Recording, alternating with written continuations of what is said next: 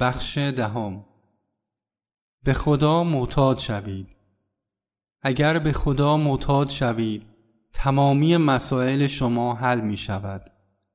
به نوشیدن شراب عشق الهی ادامه دهید تا با خدا یکی شوید. اگر به خدا معتاد شوید تمامی مسائل شما حل می شود. به نوشیدن شراب عشق الهی ادامه دهید تا با خدا یکی شوید.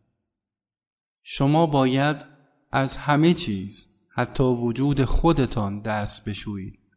آن هنگام بابا از آن شما می گردد خدا آن سوی دین آن سوی عشق است.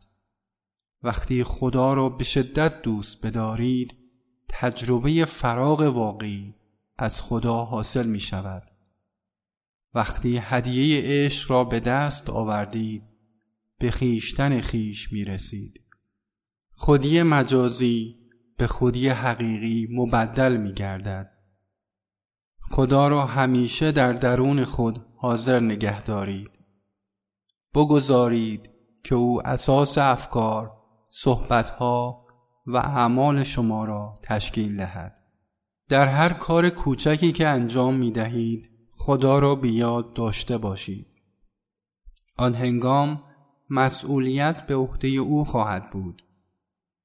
شما باید خدا را با چنان شدتی دوست بدارید که خواب و خور استراحت و غیره را فراموش نموده و برای محو شدن در او کاملا بیقرار گردید.